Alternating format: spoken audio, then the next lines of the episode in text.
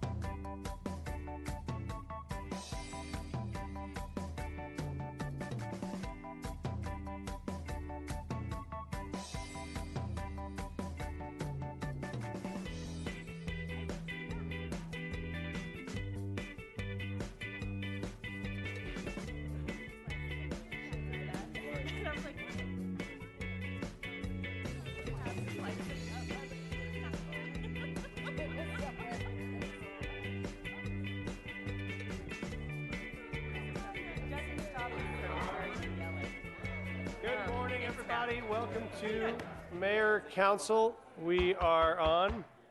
Raucous party in the back, back there. Please, so much excitement this morning. Um, uh, all right, welcome to Mayor Council. We will uh, start with introductions. The distinguished gentleman to my right, you may begin. I always wait all week for this meeting to hear you say that, Mayor. Thank you very much. I'm Paul Kashmann. I represent uh, District 6 in South Denver. Good morning, everyone. Serena Gonzales Gutierrez, uh, one of the at-large representatives.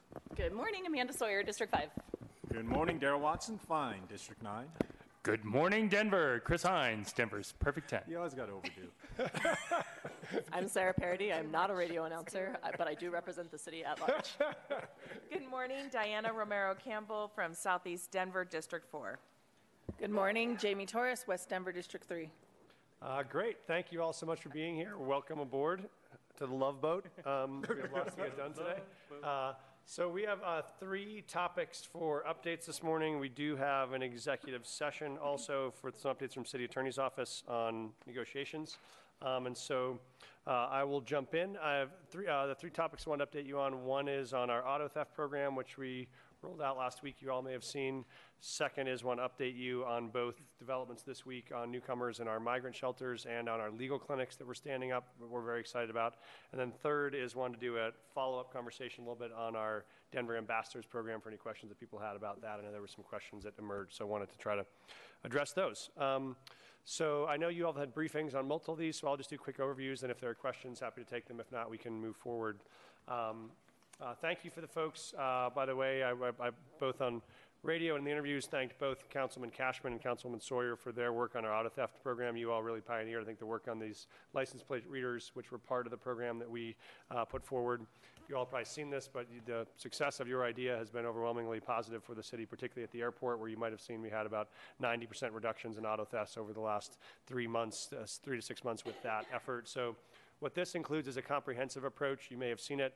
Uh, it includes both um, making permanent the auto theft team, which the city now has, which is a division of the DPD directly focused to investigating and pursuing these claims. It is the expansion of these license plate readers around the city, so we don't have certain pockets of the city that are still at risk for theft. What this helps us do is identify a vehicle that's been stolen and uh, be able to pursue it and follow its length of escape more quickly. Uh, just so you know, those are these are only used. Uh, you probably saw Chief Thomas, but these are only used for the purposes of looking for a license plate that we already have had reported to be stolen. These are not uh, traffic signal readers. These are not speeding uh, detection devices. These are just a matter of being able to ch- chase down vehicles that we know have been suspected in a crime that we can be able to identify. Uh, focused additionally on supporting people that have vehicles that are immediately at risk. So you probably know Hyundai and Kia vehicles are the most at risk across the city.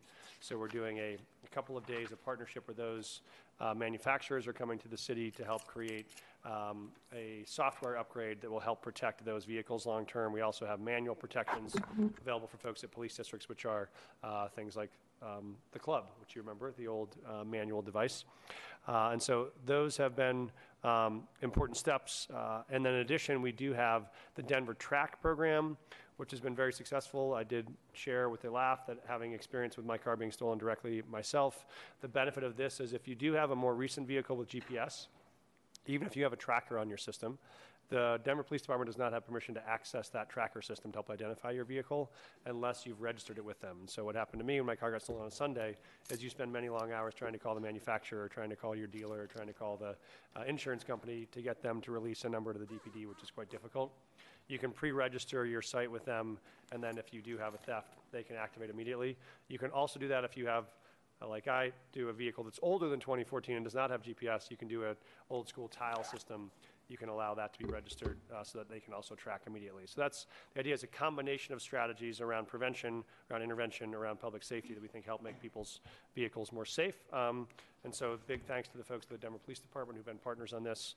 I uh, just wanted to give you a quick update on that. If there were questions on that one, happy to take them. Um, yes, Madam President. Thank you so much. And then I see Councilwoman Sawyer too.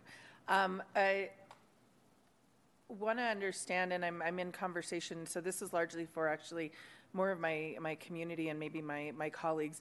I think it was really helpful, and I appreciate um, uh, safety sending along the maps of where the locations are going to be. Um, and I want to dig in a lot more on why those locations were chosen um, because uh, District 3 has the most of any other district in the city with about 15 cameras. Um, and so I want to better understand the rationale for why 15 cameras are going in in one district. Um, I, I, think District 8 was next with maybe 12, and District 9 with 10. Um, and it's um, easily two times to three times the amount of some of the other districts around the city. And so, and they're not all on just corridors. Um, I'm the only one with Lakewood corridor uh, cameras. So I just want to understand um, the justification for some of that. Um, and I know the safety department is is following up on that. So uh, for my partners in my district that are asking those same questions, I'm, I'm hoping we get kind of more information on that context. Uh, I'm happy to give a quick answer. I know safety will follow up. I think the two data points we know is we are looking at combined with the ones that Councilwoman Sawyer and Councilman Kashmann approved, a total of about 111 across the city. So that's roughly about 10 per council district if it were just an average. So that's, uh, that's the general meeting expectation. What we did do is want to make sure there was coverage across the city, so you didn't have any neighborhood that was unprotected. Um, and that we then did response to looking at hotspots where there are currently the highest number of auto theft reports from neighborhoods where people are most victimized by that current practice. Uh, those hotspots were what drove the initial map, and so I can sure they can give you more detail, but there was Yeah, that map is what I'm hoping that, to that, see. re- that reporting map is what they can share, but that was, that was the initial driver. Um, Councilman Sawyer. Thanks. Just wanted to say, um, I registered for the Denver Track program. Um, it was, it's a program that was, um, modeled after a program in Cook County, Illinois. Um, and they've seen significant success there. So I wanted to try it out. Um, I do the same thing with composting and all kinds of other things to make sure I'm not like selling something to my residents that I haven't tried myself. Um, I registered for a Denver Track program. It was easy. It was simple. My car fortunately has not been stolen, so I haven't had an opportunity to test it out on the back end. Um, I believe no car that has been registered with Denver Track has been stolen. Um, so, so that's a really, um, I think, telling piece of information. I also was very concerned that like the Denver Police Department could just track me whenever they wanted to. That is not how it works. So I read very carefully through the um, release that you give them, um, you know, when you're filling out the paperwork. Um, uh, and that is not what happens. Um, so just wanted to be very clear about that. I've been very happy with it. It's very hard to measure something that doesn't happen, right?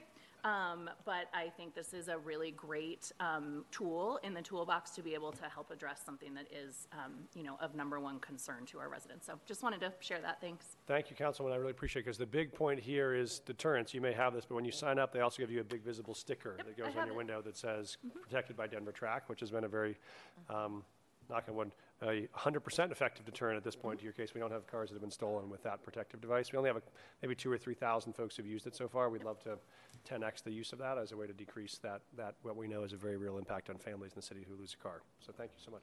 So where did you park your car, Sawyer? Where was that? Councilwoman Gonzales Gutierrez. Thank you, uh, Mr. Mayor. I had a question that I think um, Council President might have asked before, and so I just wanted to bring it here, and I don't know that it's been answered. I was trying to look through to see if it had been. Um, Specifically around with, with the tracking piece, um, I think we've seen some instances when uh, somebody has taken matters into their own hands and Yes. has tracked down their car and then has um, go to re- they've gone to retrieve their car and we've had incidents where it has resulted in death Yes. Um, and so just curious uh, one of the questions i think was around are there going to be any kind of protocols or policies in place to deter people from doing that Thank you so much, Councilman. And uh, we had that tragedy in Northeast Denver as well last year, you remember. And that is exactly the practice we want to prevent. So what happens right now is that happens sometimes when people are frustrated that the city can't track their car or won't track their car. Um, so the benefit is that we are trying to discourage people from individually pursuing their own cars. What this system allows us to do, as Councilman Sawyer said, is you just call the police and say, here is my vehicle, it's now gone. And then the treat, police can do tracking without you having vigilantes tracking their own vehicles across the street or across the city. So we are intentionally discouraging that practice. And this replaces that by saying you don't have to chase your own car, we can track it. Uh, that person had their own tracking device and used it because the city was not able to get access to the tracking system. And so this was in part born out of a response to that failed uh, intervention. and thank you and i think i, I appreciate the discourage i would i think it warrants maybe more conversation around whether we're discouraging or we're saying like this is not allowed um, at all just because of it puts a lot of people at, in danger Uh, we don't have a ordinance that prohibits it, so I think that would be a you, a you all question. Um, I think what we have, what, uh, what I've heard from DPD and from folks that have reached out is that has generally come in the response to someone that's called in auto theft. They've said, will the, will the city respond? The city has said, we can't respond or not the capacity respond, and then they say, fine, I'll take it into my own hands. So that is the point at which now we're saying, we have a mechanism by which we will track this. We do not need you to engage directly, stand down. Um, so no, we are actively saying that. I don't think that we have legal remedies for them doing it that I'm aware of, but we are definitely telling people not to do it. thank you Yeah, you bet. Any other questions on this one? Okay, great. Um, we will turn to topic two, which is um, uh, migrant legal, legal clinics, which we want to talk a little about, and a little bit about, obviously, uh, I know you all are aware of the exits this week. Good news yesterday is we had our first set of families who exited yesterday, and we had transition plans for 100% of the folks that exited yesterday. So we, uh, all those families were connected to services, many of them through nonprofits and uh, community organizations in your communities. And so working very hard to successfully uh, help them transition. As you all continue to know, the single most important issue we hear from folks is all about the ability to work and work access. And so credit to our partnership with the Colorado Lawyers Committee uh, and to our city attorney's office. Uh, we have been standing up legal clinics all across the city.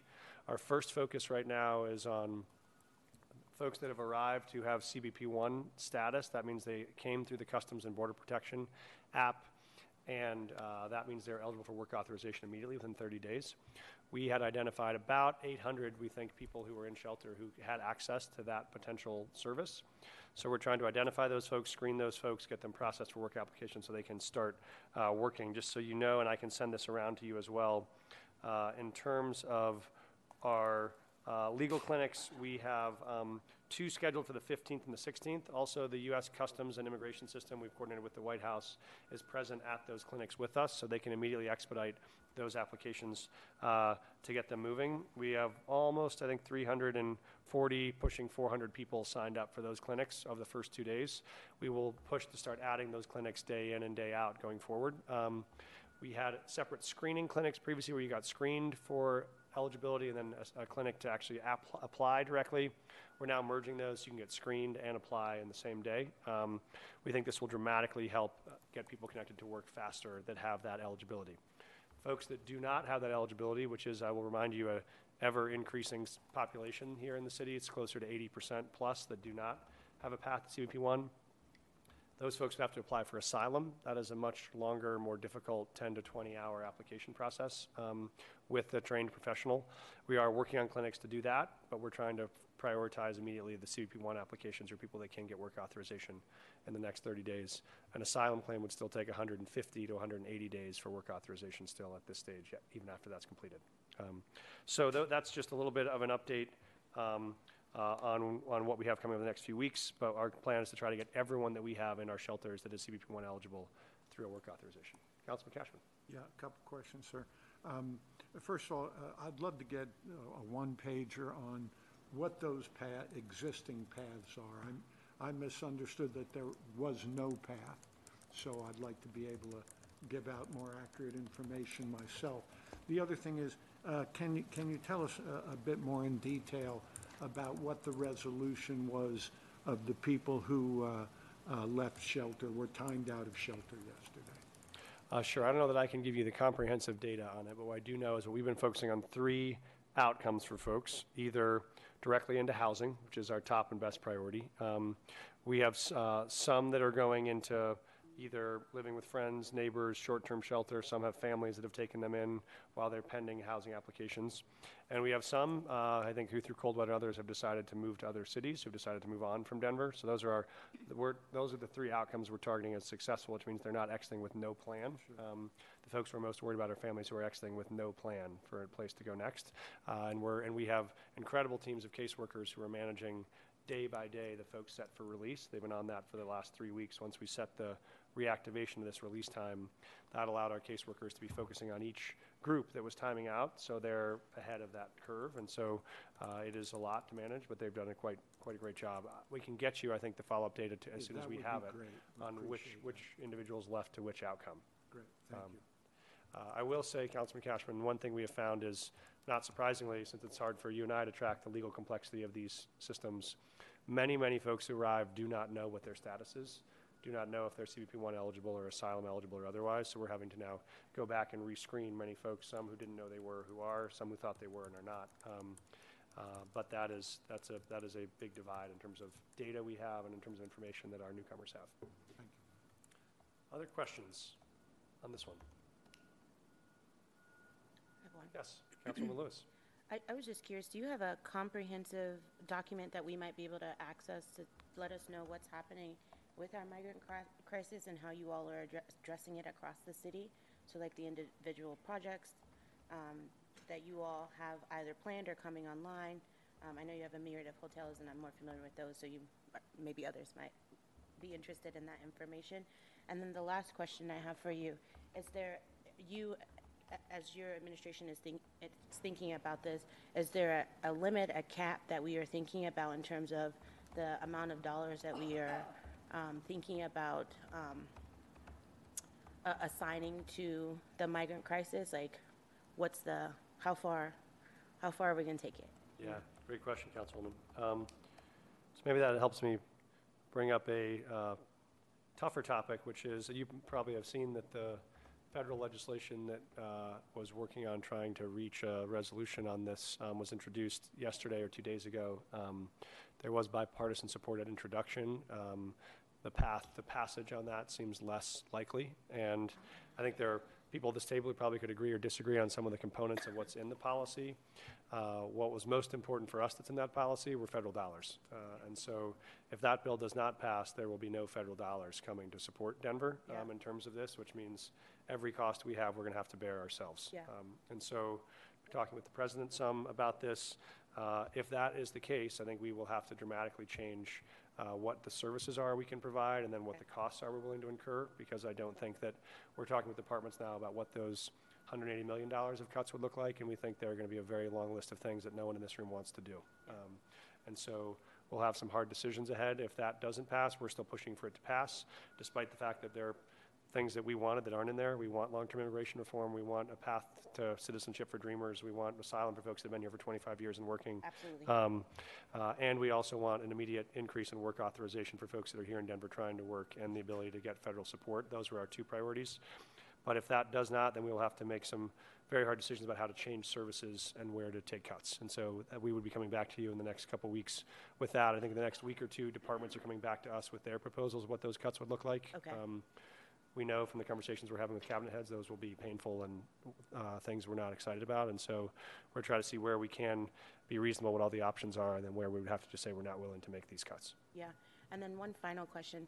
Are you able to give us an update on how the work is going regionally on, in terms of like, are other cities Yes. near or around us interested or willing to participate? Is that, how's that going? Uh, yes, I would um, love to give you an update on that. I might schedule it for another time because it's Okay. a little longer update, Sure. and I'd say it's varied. There are some places that have been very supportive. I want to shout out um, both Grand Junction and Fort Collins who have been very open to partnership on this and want to see how they can do that.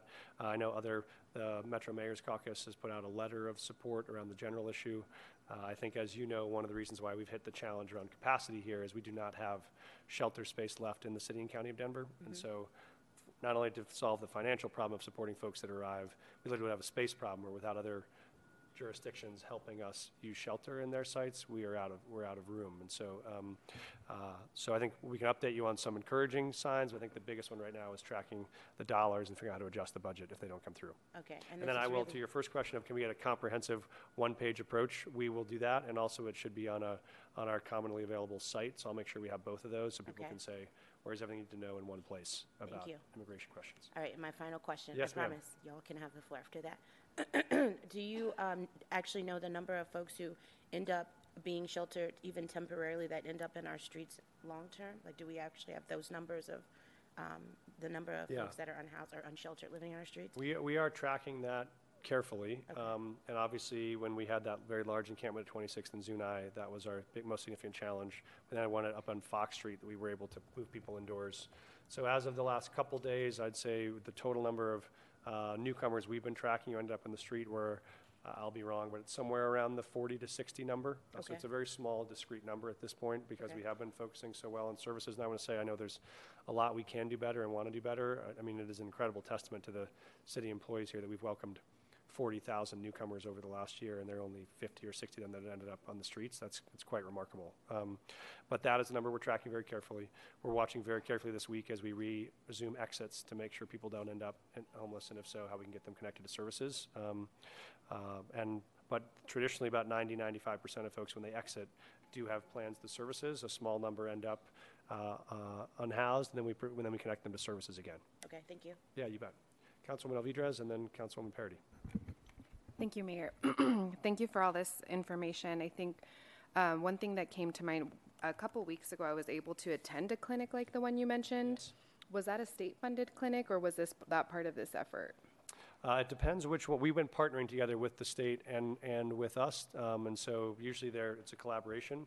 Uh, most of the ones we're running now are city-run. There have been state-one, state-run ones in the past. Okay. Um, we have seven this week and next week that are all pre-screenings, and then two the week after that are all application clinics. Okay. Um, and then my question is, has that newcomer position been filled yet? Or, So we have final interviews this week, and I think Council President and Council President Pro Tem, I think, are both involved in those interviews, if I'm correct. okay, thank you. That's all. Yes, Councilman Parady. Um, So I'm not expecting answers to all these questions, but just to give a sense, um, these are the questions that I sent to um, a bunch of folks in the administration yesterday for updates. Um, And there are things that I think council just, we need to know. We need to know this information. So um, regarding housing navigation, um, we have a list of, I think, five nonprofits that are helping with that. Um, I've only been in touch with one of those so far, and so I'm trying to understand um, who, how are they getting lists of families to work with? Do they have the full list of who's exiting the shelters each day, or do they have like a sub list? Um, kind of who's coordinating them? And it, my understanding is that Vive Wellness was the only nonprofit that um, had that list of names for folks exiting yesterday. So when are the other ones coming into play? Are they being paid for this work by the city, or are they doing it from their existing nonprofit budgets, just as a service that they do in the community? Um, are city staff doing any housing navigation?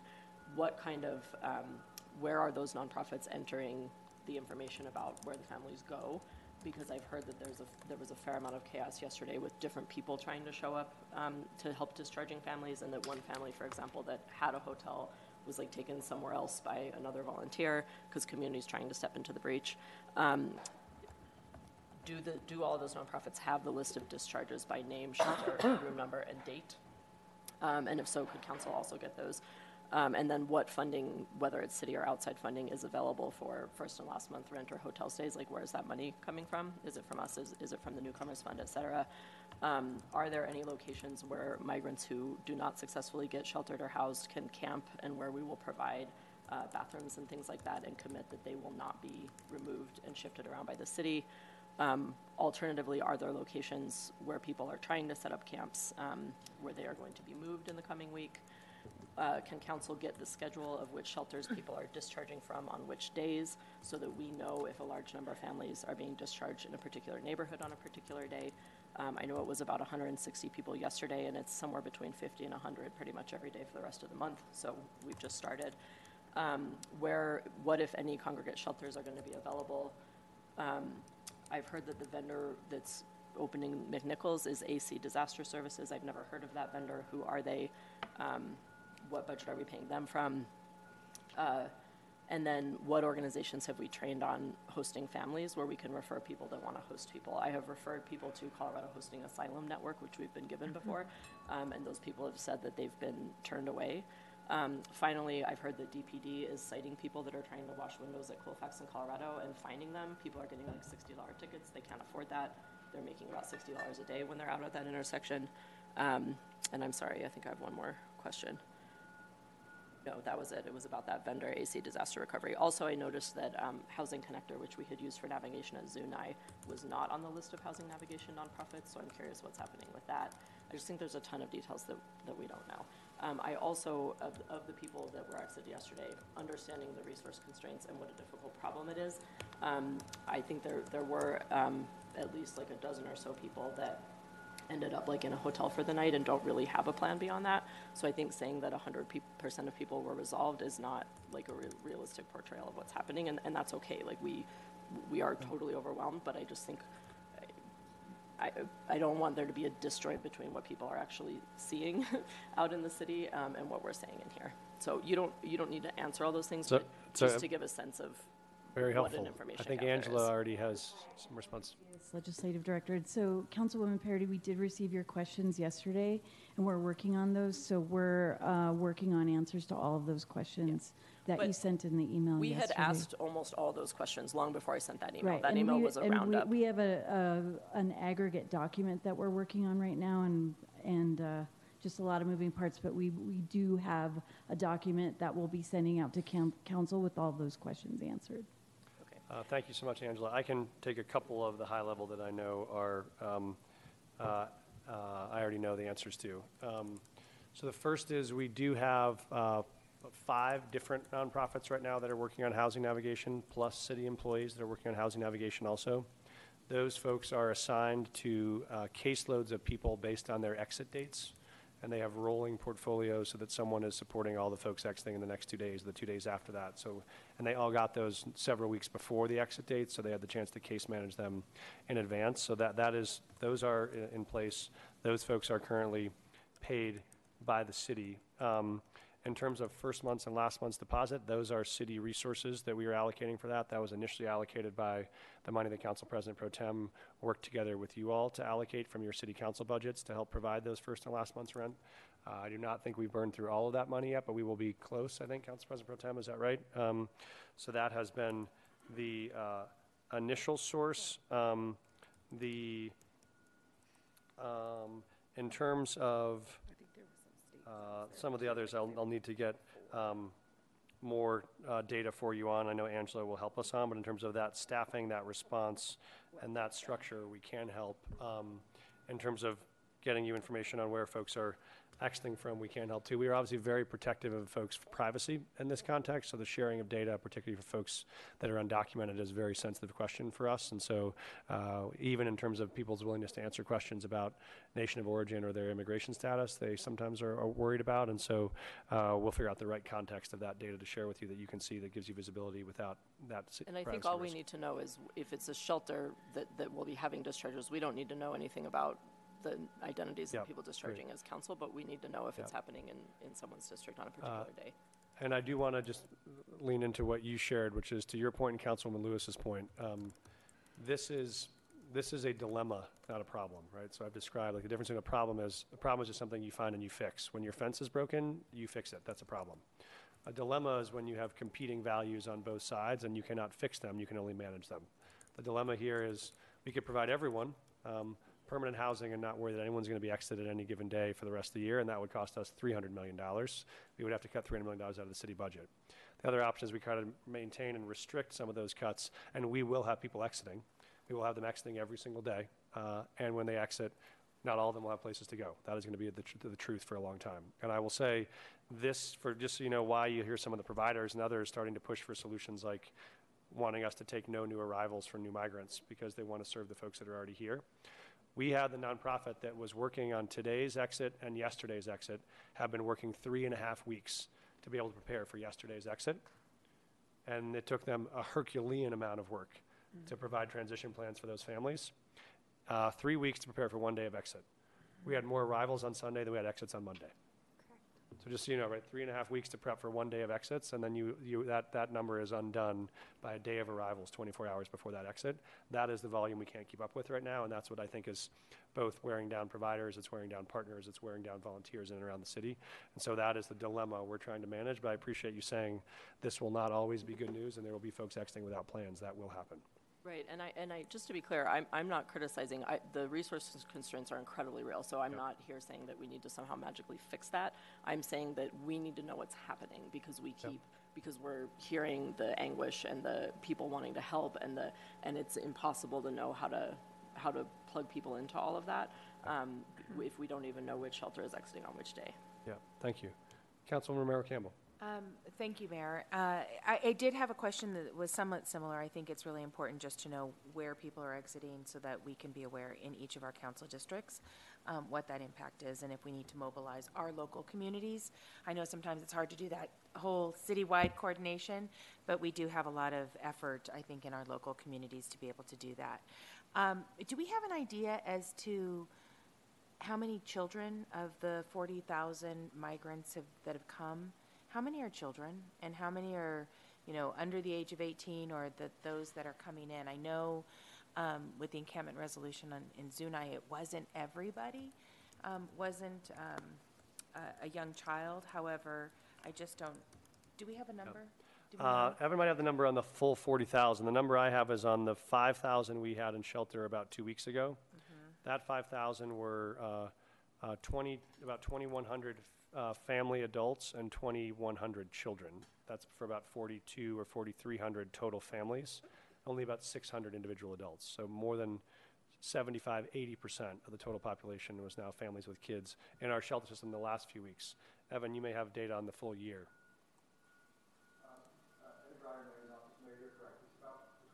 Five and 40 and 50 percent of the current shelter guests are 18 and younger. As of yesterday or the day before, it was about 1,800 people, our kids. Say, I'm sorry, say that number again? 1,800 of the f- about 4,000. It's about 45% are children, 80% are families.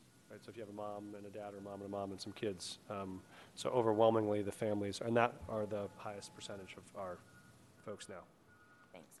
Um, I think that, that, it- thank you for the numbers. I think it's really important, especially when we are thinking about the community volunteers or the, the community that's coming forward in Denver Public Schools and what that impact is. Um, I know that there's been a tremendous effort to enroll um, students into classrooms. Um, with the exiting, I'm just wondering, you know, it's like that ripple effect and impact that we're going to have on other systems.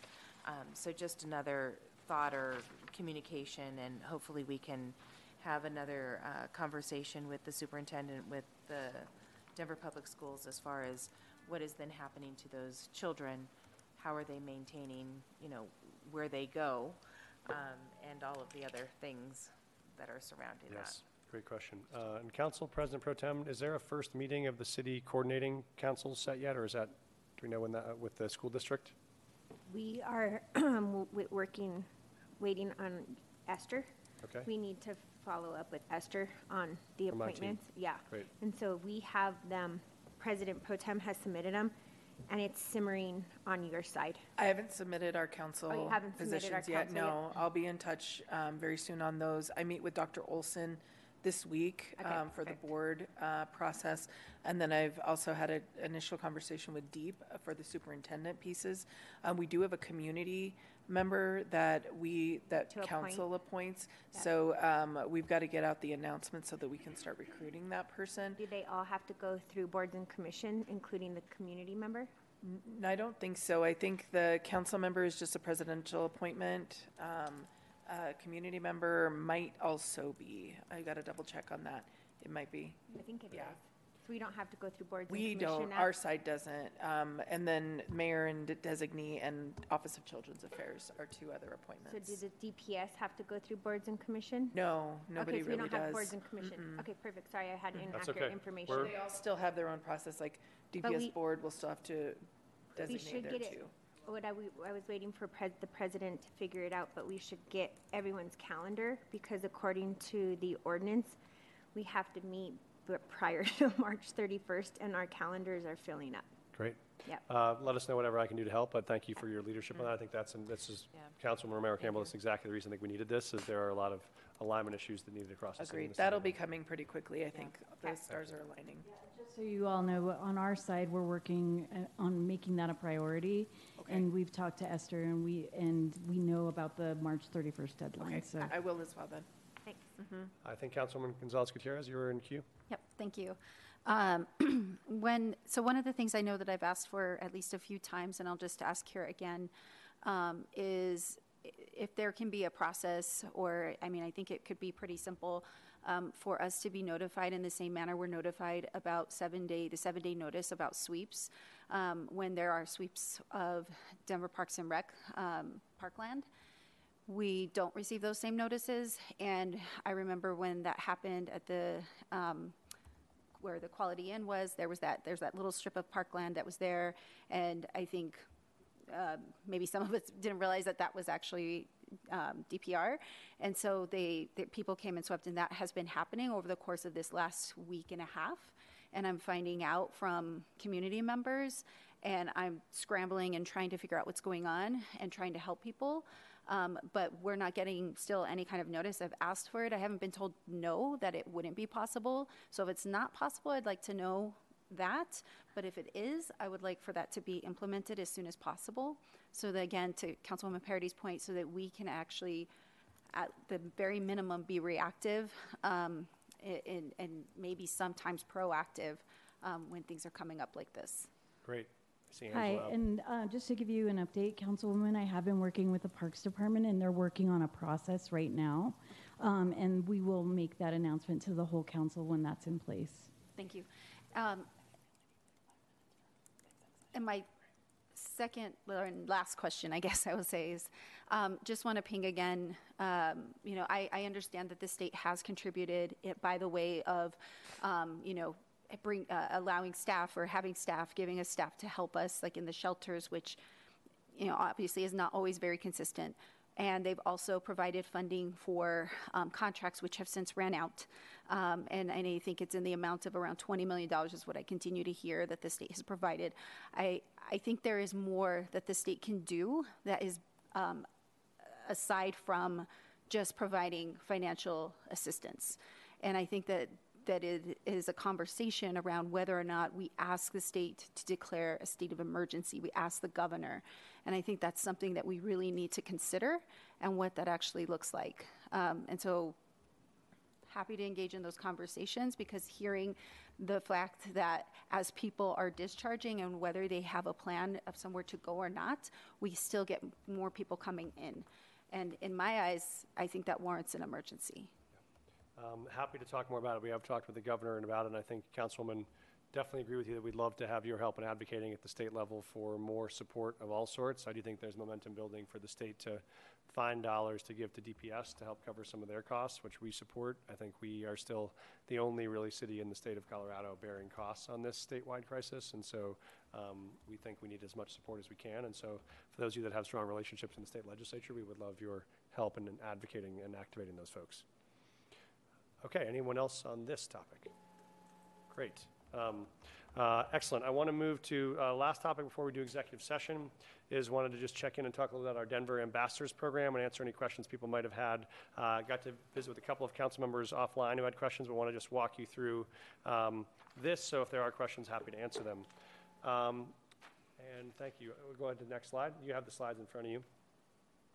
Um, obviously, the effort here is to try to create a coordinated and unified effort between city employees, nonprofit partners, and downtown uh, Denver Partnership and some other downtown business organizations around how we do uh, response to support for people in need in downtown. Um, and uh, I will tell you that this is part of the extension of a belief that I think many of you share, which is in many of these situations where there is someone in need, we believe that a police officer is not the right first person to respond. Uh, and that is both not a best use of our officers' time, it is also not the right response for a citizen, which sometimes they just need someone to connect them to services. And so many of us that have supported the STAR program or the co responder program, uh, this was an attempt to create an extension of that model to have more first responders that could make direct contact with someone that did not need to be a uniformed or badged or gunned officer. Um, and so let me say one more thing about this before I go to the next slide. Let me describe to you what was happening in the city before those of us that got here six months ago arrived, which is what has happened over the last three or four years is as there were more and more concerns about public safety, uh, a number of things happened. One is that individual businesses and individual organizations started hiring their own private security details. That includes the city.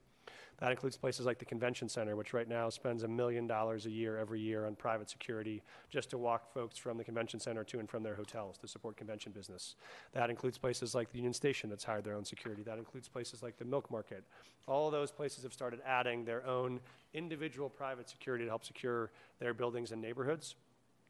At the same time, Downtown Denver Partnership, as a coalition, uh, as a business improvement district, contracted with their own regional security force to be uh, present around the city streets of the downtown Denver Partnership region. Um, uh, and at the same time, we were doing lots of street outreach through every number of com- partners that we have that do street outreach to folks that might be unhoused or have uh, needs and services. None of those efforts were coordinated or aligned or in any collaboration. And so you had a lot of resources being spent by existing organizations without alignment or communication between those organizations.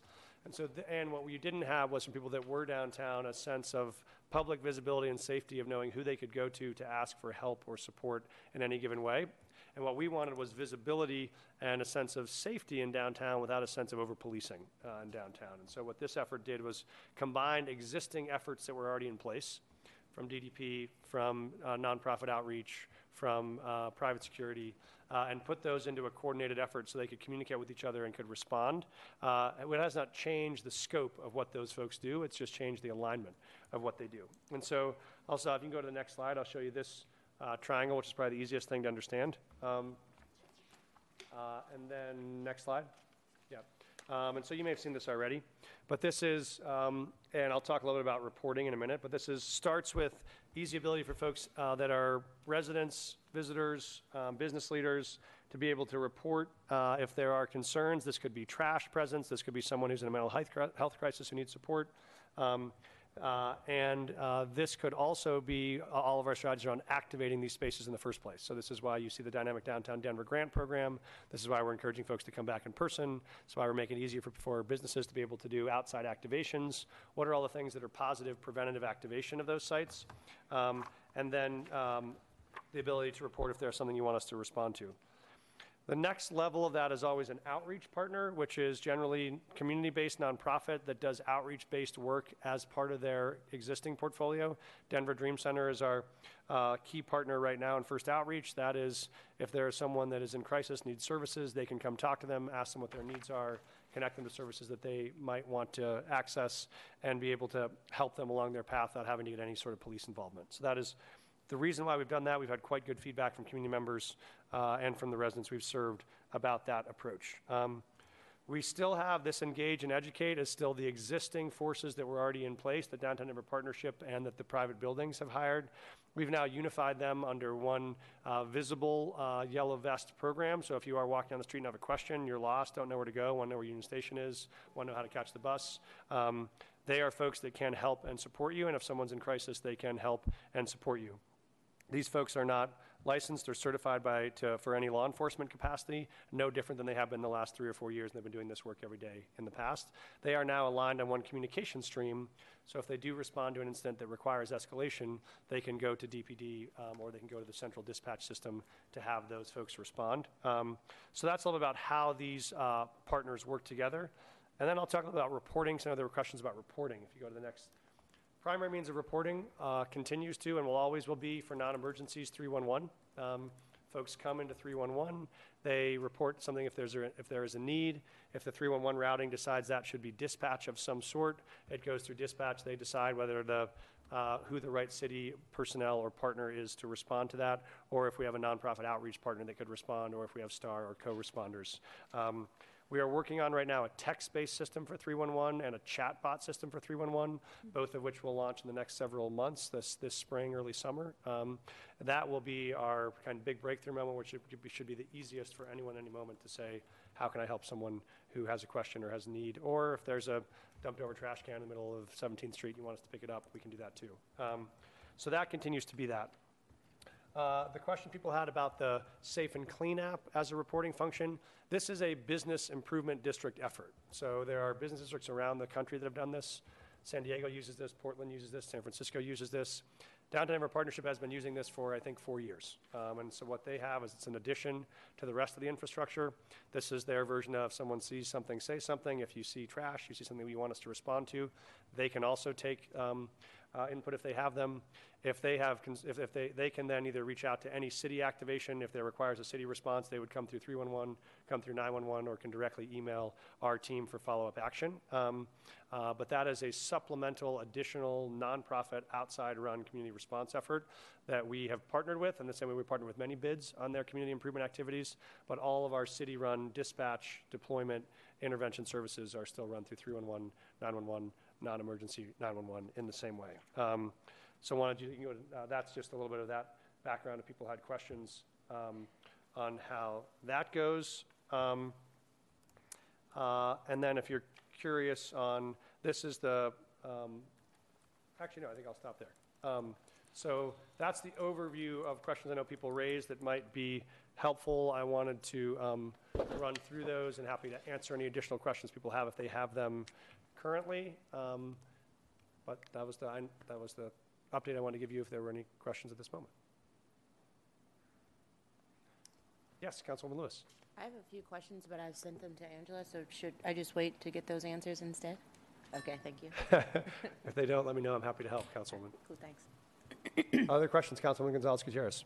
Thank you. Um, Yeah, no, I think, I know that there were lots of questions asked during safety committee, and I think we're hopeful that um, we'll have folks back so that we can continue that conversation.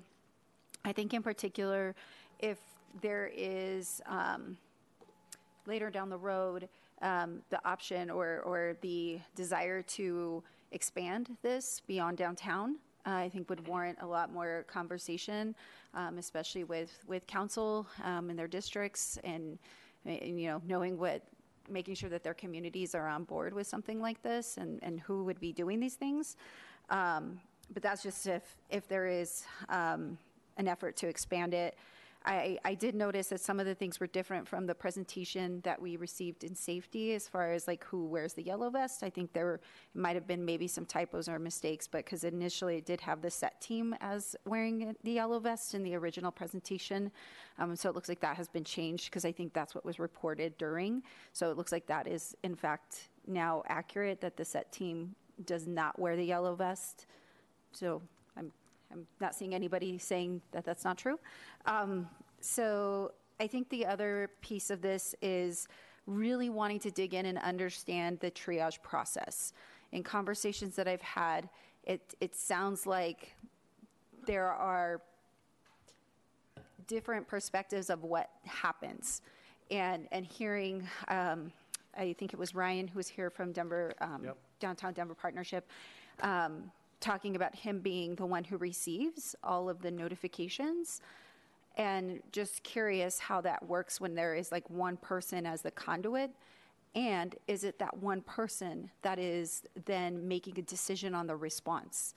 Um, and that's a question I know that, that I've talked to you about is who are the people that are we know the people that are responding as far as like the Dream Center and other nonprofits, but still want to know who and really want to know and drill down. And this was asked, I know, I think by Councilwoman Lewis, was about the training um, and that that is received. And this is just stuff that I know I, I don't expect today, but just want to make sure we're reiterating here is what is type of training are they receiving in these types of responses but also again when it comes to triage it's who is who is part of that triage is it one singular person because a triage doesn't in, in most settings does not indicate just one person making a decision it is multiple people from multiple disciplines that are making those kinds of decisions Yes. um, and so that's just, just things that i'm hoping to get soon Great. Um, Thank you, Councilwoman, and we will get you more. I do want to just give you a a brief answer because you and I had a good conversation about this.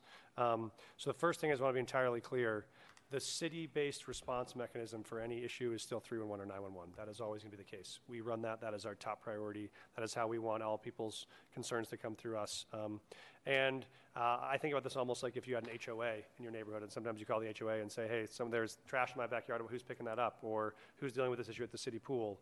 It's great that you have an additional layer of response. That does not supplant or replace any of our city response. So all of our 311 and 911 systems are the right, uh, are the right places for those places to go. Um, What they are, what, what the nonprofit is doing at DDP is through the systems they have activated of their own detail or our own Dream Center response. If they get a response, they can, they will, they can send it to just the person that is on call for them, which would be Dream Center or their own uh, team. But any emergency, any health and safety risk of any sort that comes to the city goes through our one unified dispatch and our one unified triage, as you said, that is a combination of decision makers who are expert and trained in this, and that will continue to be the case. Um, and you're totally right. Uh, if we, this was a unique creature of the resources that are in downtown right now. Every neighborhood has a different set of resources that would, you know, most other neighborhoods don't have private security details right now outside of our businesses. That would, that, that's much more neighborhood activation and business activation. So if we were to do this and neighborhoods wanted to, we'd want to be in conversation with those council members and see what that partnership would look like. We're trying to just see if this pilot works well in this context where there are a lot of players already moving but not aligned. Great. And yeah, if I can find out who is part of that triage process, I would love to, like, as far as what are their backgrounds, what is their expertise in doing this kind of work? And the last thing I'll just ask, because I know that it was mentioned during safety committee, um, and, and thank you, Councilman Watson, that this is something that's already been done. I mean, now we're adding something, and adding a, more of a name to it, I guess, with vests and identifiable ways to identify folks. Um, but I guess my question then is, is, but the difference that I see is now there are city resources and funding that are going towards this effort. And so I'm curious how much and, and what is going towards it. I know it's below the 500,000 because it didn't come through us. And so I'd like to know, yeah, how much and, and what resources are being uh, put towards this effort. Great. We're happy to get back to you on that. We see this as a, uh, yeah, an aligning of existing resources in a far more cost-effective and efficient way that provides more public safety for the city.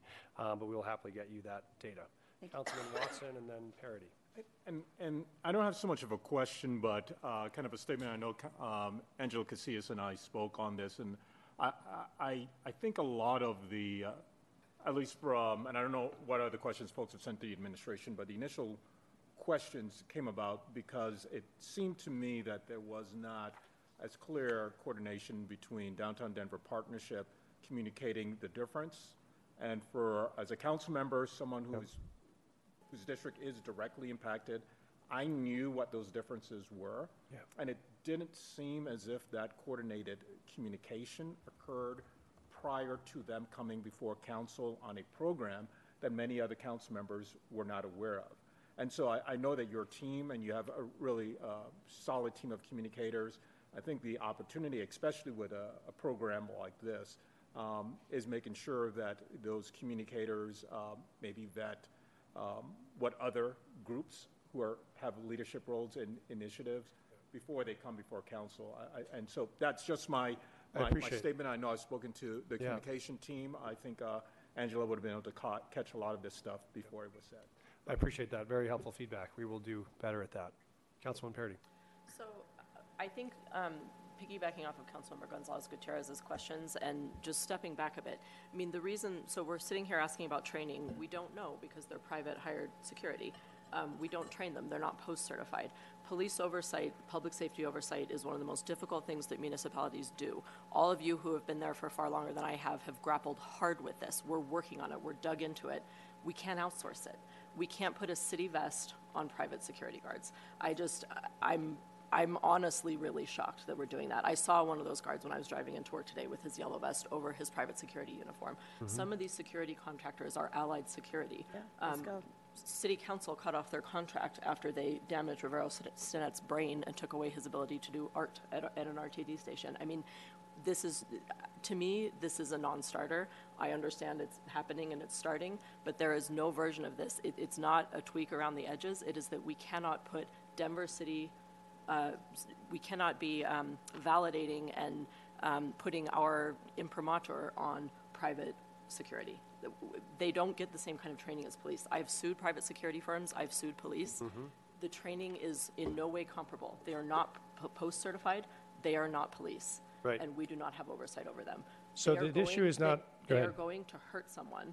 Um, and because we have put our vests on them, we may then also get sued for that, which I don't care about as much as I care about the actual injury. But this is, this is a train that's going to go down a very bad track. Uh, It's not a question, it's a comment. Uh, great. I'm happy to address that and talk more. I think the difference is not about, the question is about what someone's scope of work authorization is and what they are allowed to do in their current training and capacity. What an allied security member is allowed to do now is no different than what they were allowed to do six weeks ago. They do not have the power of arrest. They do not have the power of detention. Do not have any power they didn't have previously, uh, nor is that granted through their training or through their partnership with us. The only difference is the communication system they have and the ability for them to be visible to the public is what has changed. You're, and we do have that in, in sites across the city. We have private security in city-run sites all around the city currently today. That's a common practice. So it is actually accurate that we can contract with private security. We do that. We have done it previously. We'll keep doing it. The question is what their scope of work is and what they're entitled to do in that contract. That does not change, and that's linked to what your post-certification is. In the same way we out, we contract with outreach workers who contact folks that are unhoused every day. Some of those are nonprofits that work under the city aegis. Some of them are nonprofits that work independently. Uh, those are all agencies that are partnered and licensed through the city to do work uh, and, and step into high-risk situations. The question is what capacity and authority do they have in those situations? And those are completely within their rights of training. So happy to talk more. I know it wasn't a question, but I think we're A- quite A clear. yellow vest is apparent authority. I mean, that's what it is. But it is. doesn't give you authority to take any intervention on public safety that you couldn't without a badge and a uniform as a post-certified officer, any more than that person could do if someone walked into Republic Plaza or into Milk Market today, or into RTD, or into Union Station today. That's the same capacity that Union Station has or RTD has, and so that is unchanged. You can, un- you can not like that, but that the law is unchanged on what they're able to do. Um, I think what, what we want to do is actually make sure there's a more unified uh, approach for civilians, so they know who people are, what they're able to do, and what they're not able to do, which I think this is a smarter version of what we had before. But happy to talk more about it. Councilman Hinds. We also have exec session, uh, so just want to flag that, and not to interrupt your comment, It's Councilman Just Hinds. real quickly, there's no FinGov today because Yeah. General Services wasn't ready to present, so um, we've got a little bit of extra time. Thank you. Uh, Thank you, Mayor. Um, And uh, just uh, in the conversation about, um, you know, making sure that we have the appropriate outreach downtown, there is a conversation, um, uh, I- I've talked with the partnership, I've talked with the Business Improvement District, which is part of the partnership, and I've also talked with private businesses um, about this uh, kind of patchwork kind of solution that, um, that, that's happening. Um, The bid funding mechanism was set up before Lodo was truly the vibrant place that it is today. And, um, and so, you know, the downtown business, business improvement district has funding, uh, for twelve and a half million dollars for hundred twenty blocks. Cherry Creek has, uh, eight and a half million dollars for sixteen blocks. And, uh, and so there's a bit of a funding disparity there. Um, and I would, I would be excited to see, uh, our, um, downtown business improvement district, um, have, uh, the funding to, to um, augment our STAR program, specifically downtown. I know that uh, we have a lot of uh, council members who want STAR in their neighborhoods, uh, in their council districts as well. Um, so this would be one way to kind of help uh, make sure that the city STAR program is citywide. If, um, if we can uh, work with the, how uh, the downtown business improvement district is funded, then we could get, uh, I don't think it makes sense for Dairy Block to try to get star-type navigators, but the business improvement district, it does make sense. Um, and so that is a conversation that is kind of in early stages, but a conversation nonetheless. And I, I raise it, I raise it here because, um, just because of the conversation we're having right now. Great, thank you. Councilwoman Lewis. To me? Okay. Um, so, and my, so we worked with Allied Security during my time at RTD, and I was on the board when, um, unfortunately, Rivera Stinnett was beaten tragically um, by Allied Security. And what we found is that we had a $30 million contract, and we actually didn't have any oversight. We didn't have any oversight on whether, what um, recourse look like for those individuals who harmed Rivera Stinnett, um, their training, um, it, I mean, really anything. We just gave $30 million, and they had the authority to kind of do whatever they want. They were able to do on our platforms and with the folks who were interacting. And so, to Councilwoman Parady's point, I think there is a conversation that needs to be had for us to be able to address some of these things around like if we're giving city dollars what is our accountability to those dollars? Are there performance metrics that we are putting in place with these contracts to ensure that uh, we are able to keep track of what those interactions look like with um, folks who are wearing those yellow vests? And so i just wanted to bring that to y'all's to y'all's attention because that was something that we maybe didn't get all the way right with RTD, um, but where we did move away from from having um, still having the private security was um, actually hiring for folks in their expertise to be able to deal with some of the issues that we were seeing on our platforms and on our rail and on our buses. And so it was a lot of folks experiencing homelessness, and so we hired homeless service providers to be able to provide those services. We hired clinicians as well um, to be able to come in partnerships in tandem um, with. Our allied security, even our um, uniform, uniformed officers, or even our directly hired um, um, peace officers that RTD had. And so I do think that the conversation is more comprehensive. I did say, and I will say this to you because they had the pleasure of hearing this during our council meeting. I was very concerned when I heard about this program because the first thing that came to my mind was Trayvon Martin, is giving folks the opportunity to be able to be vigilantes, as you mentioned earlier, um, and potentially harm folks. And so it is very concerning. And I do think that it's worth us having a larger conversation about like what are the unintended consequences consequences that we are willing to shoulder in the event that we have another Rivera Stinnett uh, moving forward. Uh, Thank you. Let me say a couple things. Um, I think first is the goal is this is actually the opposite of a vigilante system. What you want instead, as you mentioned, Councilman, are uh, trained people with lived experience who are the first responders in these situations. That's why our Denver Dream Center allies are the ones that are making the most often first contact with, I think, real success because of that shared lived experience. Um, Second one to be clear on is we are not retaining or paying the private security in the structure. This is not coming from the city county of Denver. These are folks either the downtown Denver partnership is hired and paying, or that or that private businesses are hired and paying. They are doing that all over the city. They are entitled to do that whenever and wherever they want to. Um, uh, they do that in part because I think of a lack of public safety that they think the city has provided in those contexts. Um, so uh, we do not directly supervise or fund uh, any of those services. Um, happy to talk more about how the partnership works and how we align. What we're really talking about is the ability to have unified communication systems so that they can communicate to our officers. Uh, they do not have the power of the city to intervene, to arrest, to be able to take action. Um, and I think what we want is to make sure that there are people that have that power that are only deployed in situations that require it, and instead that we have nonprofit actors that are out doing first lines of response without badges and guns um, or that scale of intervention. So that's exactly, I think, what we're trying to avoid. So I think I think we have shared values here and trying to make sure people both feel safe in all parts of the city and that we have the right responder at the right moment at the lowest level of intervention that doesn't get risk escalation where it isn't needed. Um, so happy to talk more about that and how that partnership works. And again, I think this is entirely unique to downtown Denver, maybe Cherry Creek if there were a second version, because they also have large numbers of private security forces, um, but is not something that is a citywide strategy. In those places, we'll have to think much differently about how community partners and business owners and neighbors want to be involved. Um, I think this is a place where, as the economic driver of the city, we want to make sure folks feel safe and protected and welcome in that part of the city. And I think this is a good first step. Yeah, I would say that's, that's probably a lot of the dialogue that we had during our, during my term at RTD is that we contracted with them, but they weren't necessarily um, our employees.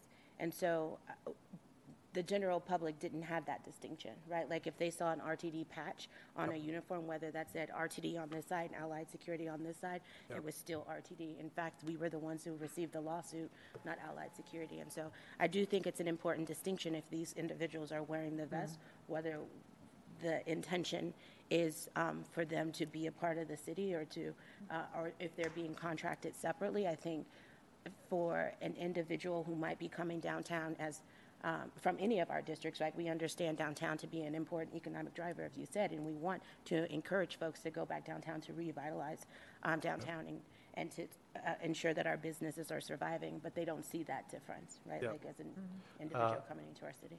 That's helpful. I think it may be helpful to talk more about what the enumerated operating Sure. rights and powers are of each of these individuals, so we know exactly what they're doing and I'd not doing. appreciate it. That'd be helpful. Thank you so much. Uh, Okay, any other? Councilwoman Sawyer did, but I know Councilwoman Sawyer. we've Um, also got. yeah, I'll just uh, uh, wrap up by saying, uh, you said, I think we have a set of shared values here, and I think that's right. I, I think both parts, both sides of this conversation are correct, right? Um, we do have a coordinated, uh, we, we do need a coordinated system downtown. We do need to ensure that our number one economic driver is um, continuing to be our number one economic driver. We also need to ensure that when we put the city in a situation like this, we address some of these, you know, challenges and questions that are 100% fair to ask. So I just want to say, um, I think this is a yes and conversation, not an either or conversation.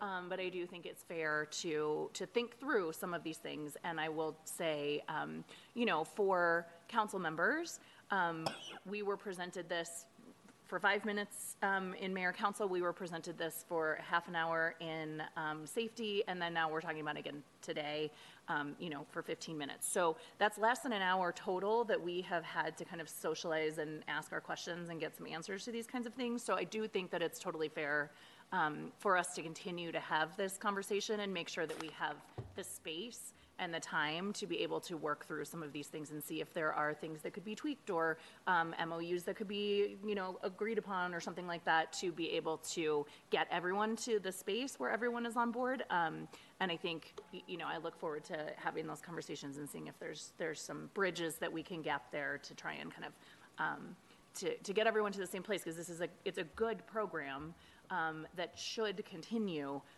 but there are some gaps. So just wanted to say that. Thanks. Thank you. Appreciate it. Um, Okay, I think with that, even though we, you were kind to give us some extra time on FinGov, we will um, move into executive session for our quick update. And so I will, um, let me find my language. Um, I will now entertain a motion to move us into an executive session pursuant to DRMC 233C1 and 234A6 for the purpose of discussing collective bargaining negotiations. A Two-thirds vote of members present is required to enter into executive session. May I have a motion? Second. All- All in favor? Aye. Any opposed? Great, thank you all so much. Uh, We'll let folks exit.